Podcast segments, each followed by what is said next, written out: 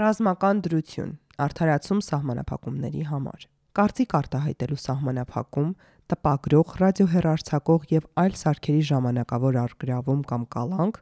լրագրողների հավատարմագրման հատուկ կարգ, կապի միջոցներից օգտվելու հատուկ կանոնների սահմանում, զանգվածային լրատվամիջոցներին առնչվող այս եւ այլ սահմանափակումները նախատեսվում են ռազմական դրության իրավական ռեժիմի մասին օրենքում փոփոխությունների նախագծով։ Ինչպես սահմանվում է ռազմական դրության իրավական ռեժիմի մասին օրենքով, ռազմական դրությունը բացառապես Հայաստանի Հանրապետության վրա զինված հարձակման, դրա անմիջական վտանգի արկայության կամ պատերազմ հայտարարվելու դեպքում իրականացվող ժամանակավոր միջոցառում է, որի դեպքում սահմանվում է տարբեր կառույցների գործունեության հատուկ իրավական ռեժիմ եւ թույլատրում է մարդկանց իրավունքների եւ ազատությունների որոշակի սահմանափակումների եւ լրացուցիչ պարտավորությունների սահմանում։ Արդարադատության նախարարության կողմից ներկայացված փոփոխությունների նախագծի համաձայն առաջարկվող իրավակարգավորումները միտված են ռազմական դրության իրավական ռեժիմի առավել արդյունավետ կանոնակարգմանը։ Հայաստանի Հանրապետության զինված ուժերի եւ տնտեսության զորահավաքային ծավալման համար առավելագույն բարենպաստ պայմանների ստեղծմամբ դիմակայել զինված հարձակմանը կամ կանխել դրա անմիջական վտանգը, ինչպես նաեւ ապահովել պետական եւ տեղական ինքնակառավարման մարմինների բնականon գործունեությունն ու մարդկանց կյանքի եւ անվտանգության պաշտպանությունը ռազմական դրության պայմաններում։ Արդարադատության նախարարությունից պարզաբանում են, որ 2020-ի Արցախյան պատերազմից, այնուհետև 2022-ի սեպտեմբերի 13-ին Ադրբեջանի կողմից Հայաստանի ինքնիշխան տարածքի նկատմամբ սանձազերծած ագրեսիայի ընթացքում ի հայտ են եկել օրենսդրական խնդիրներ տեղեկատվական անվտանգության ապահովման համար։ Եղել է զգայուն տեղեկատվական հոսքերի անվերահսկելի շրջանառություն, ինչով էլ պայմանավորված նախաձեռնվել են օրենսդրական փոփոխությունները միտված պետական անվտանգության, հիմնական իրավունքների եւ ազատությունների պաշտպանությանը։ Հատկանշական է, որ նախագիծը հանրային քննարկման է ներկայացված եղել 2022-ի դեկտեմբերի 22-ից մինչև 2023 թվականի հունվարի 6-ը։ Մեդիափորձագետ Սամվել Մարտիրոսյանը նշում է, որ մշակման ընթացքում շահագրգիռ կողմերի հետ պատշաճ քննարկումներ չեն եղել։ Դրվել է քննարկման փաստացի նոր տարվա արձակուրդների ընթացքում։ Այսինքն ակնհայտ երևում է, որ օրինագիծն արագ, ծածուկ անցկացնելու միտում կա։ Անորոշ ձևակերպումներ, թերի կարգավորումներ Փաստաբան Դավիթ Ասատրյանի դիտարկմամբ նախատեսվող փոփոխությունները ըստ էության չեն հակասում սահմանադրությանը։ Մասնավորապես նախագծով հղում է արվում սահմանադրության 76-րդ հոդվածին, որով թույլատրվում է հիմնական իրավունքների եւ ազատությունների սահմանափակումներ արտակարգ կամ ռազմական դրության ժամանակ։ Պետությունն ասում է, որ ես ռազմական դրության ժամանակ կսահմանափակեմ զանգվածային լրատվամիջոցներին, ինտերնետ հասանելիությունը, սոցցանցերը եւ այլն։ Այս մասով համապատասխանում է սահմանադրությանը։ Սակայն նախագիծն ուսումնասիրելիս տեսնում ենք, որ մի շարք կարգեր պետք է ընդունվեն, թե ինչ ձևով են դա անելու, այստեղ են թաքնված լինելու հիմնարար իրավունքների խախտման խնդիրները, ասում է փաստաբանը։ Փոփոխությունների նախագծով նախատեսվում է նաև հերոստատեսությամբ հերարցակվող եւ համացանցի միջոցով տարածվող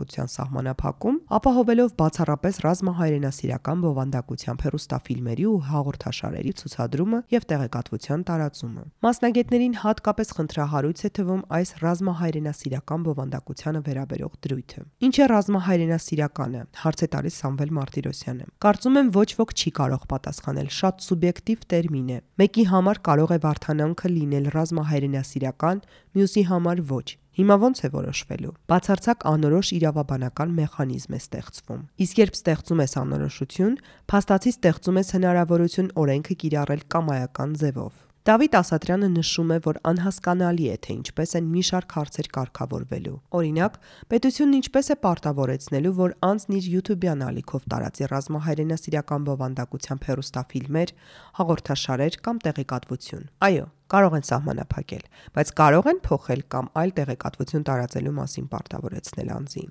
Պաստաբանը մեկ այլ հարց է տալիս. եթե լրատվամիջոցի գործունեությունը սահմանափակում են, անձը ինչպես է բողոքարկում որոշումը։ Արդյոք դատարան դիմելու եւ տարիներով դատավարության ավարտին սпасելու փոխարեն կարող է լինել արտադատական կարգով հարցը լուծելու մեխանիզմ։ Մեդիափորձագետ Սամվել Մարտիրոսյանի խոսքով ընդհանուր առմամբ པարզ չէ թե որ դեպքերում են լինելու համացանցի սահմանափակումները,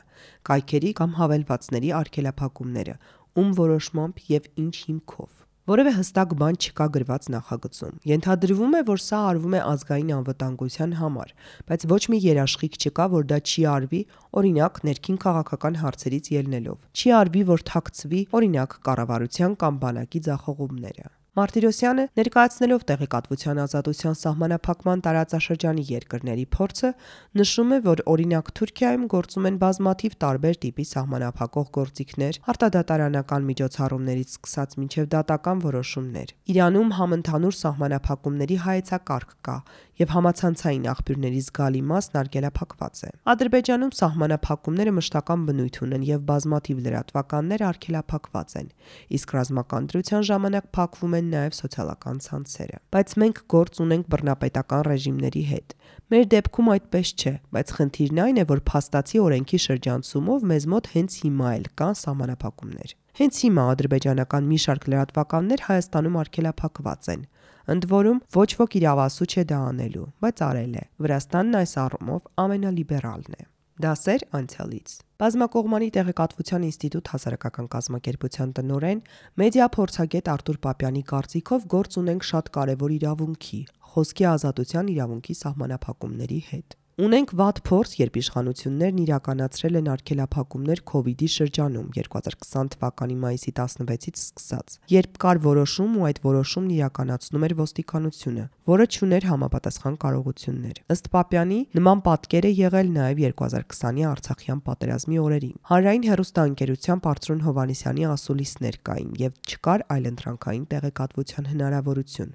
Տեսանք, քաղաքացիները մոբիլիզացիային пассив էին մասնակցում։ Մտածում էին, որ գործերը լավ են, ինչի համար զենք վերցնեն։ Ընդամենը Facebook-յան խմբեր կստեղծեն, կօգնեն, դա բավական է։ Նշենք, որ 2029 արտակարգ դրություն էր հայտարարվել կորոնավիրուսի համավարակով պայմանավորված, այնուհետև ռազմական դրություն պատերազմի ժամանակ։ Արթուր Պապյանը դիմել է ազգային անվտանգության ծառայություն, խնդրելով պարզաբանել, թե 2020-ի պատերազմի օրերին ինչպես եւ ինչ սկզբունքով են սահմանափակումները կատարվել։ ԱԱՑ-ն պարզապես չի կարողացել պատասխանել, թե ինչպես է որոշվել, թե կոնկրետ ինչը պետք է արգելափակվի։ Ինչու է TikTok-ն արգելափակվել, իսկ Telegram-ը ոչ։ Երկար տարիներ իրավական ոլորտը լուսաբանող լրագրող Ռուզան Մինասյանը նշում է, որ պատերազմի օրերին, երբ լրագրողներն իրենց մասնագիտական պարտքն էին կատարում, իրենց կյանքը առողջությունը վտանգելով, մի շարք լրատվամիջոցների դռներ բացում էին ոստիկանները տուգանելու համար։ Խոսքի ազատության պաշտպանության կոմիտեի զեկույցի համաձայն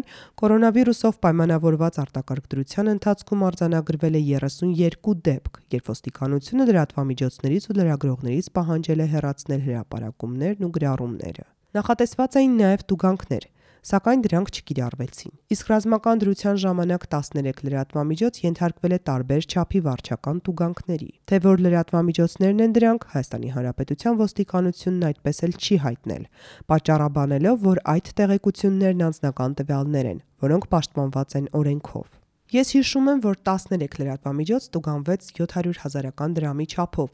իսկ 1.5 միլիոն դրամ էլ ռազմական դրությամբ պայմանավորված սահմանափակումները խախտելու համար։ Այնուհետև 24-ից ավելի լրատվամիջոցներ հայտարարություն տարածեցին, որին հետևեց մարդու իրավունքների պաշտպանի դիմումը սահմանադրական դատարան։ Հիշում եմ նաև, որ ազգային ժողովը 2020-ի հոկտեմբերին արտահերտ նիստ գումարեց եւ օրենք ընդունեց տուգանքներ եւ քրեական պատասխանատվություն խոճապ տարածելու համար։ Պատմում է Ռուզան Մինասյանը։ Հատկանշական է, որ այս նախագիծը ոչ միայն բավականին քննադատվեց տեղական կազմակերպությունների ու փորձագետների կողմից, այլև դրան արձագանքեց նաև լրագրողների պաշտպանության կոմիտեն։ Հայաստանի իշխանությունները չպետք է ռազմական հակամարտություններն օգտագործեն որպես պատրվակ մամուլի ազատությունը սահմանափակելու համար եւ պետք է վերանայեն օրինագծի այն կետերը, որոնք սպառնում են մամուլի ազատությանը։ Անդրադառնալով նախագծին ուղված քննադատություններին, արտարադատության նախարարությունից հայտնել են, որ նախագիծը փոփոխությունների նոր փուլում է։ Օրինակ, արդեն իսկ նախագծից հանվել է ռազմահայրենասիրական բովանդակություն հրապարակելու վերաբերյալ դրույթը հանրային սեկտորի ներկայացուցիչների, մեդիա փորձագետների եւ մասնագետների հետ դեռևս նախատեսվում է քննարկման կազմակերպում հնարավորություն տալով նաեւ այդ ձևաչափով իրենց դիտողություններն ու առաջարկությունները ներկայացնել նախագծի վերաբերյալ։ Նշված քննարկումների արդյունքում դիտարկումները եւս հիմք կհանդիսանան ըստ անհրաժեշտության նախագիծը լրամշակելու համար։ Պատասխանել են արդարադատության նախարարությունից։ Հեղինակ Արփինե Սիմոնյան, կարդաց Գոհար Աբ รา համյանը Հոդվացի ձայնագիր տարբերակը ոդքասթների ձայնագիր բաժնում։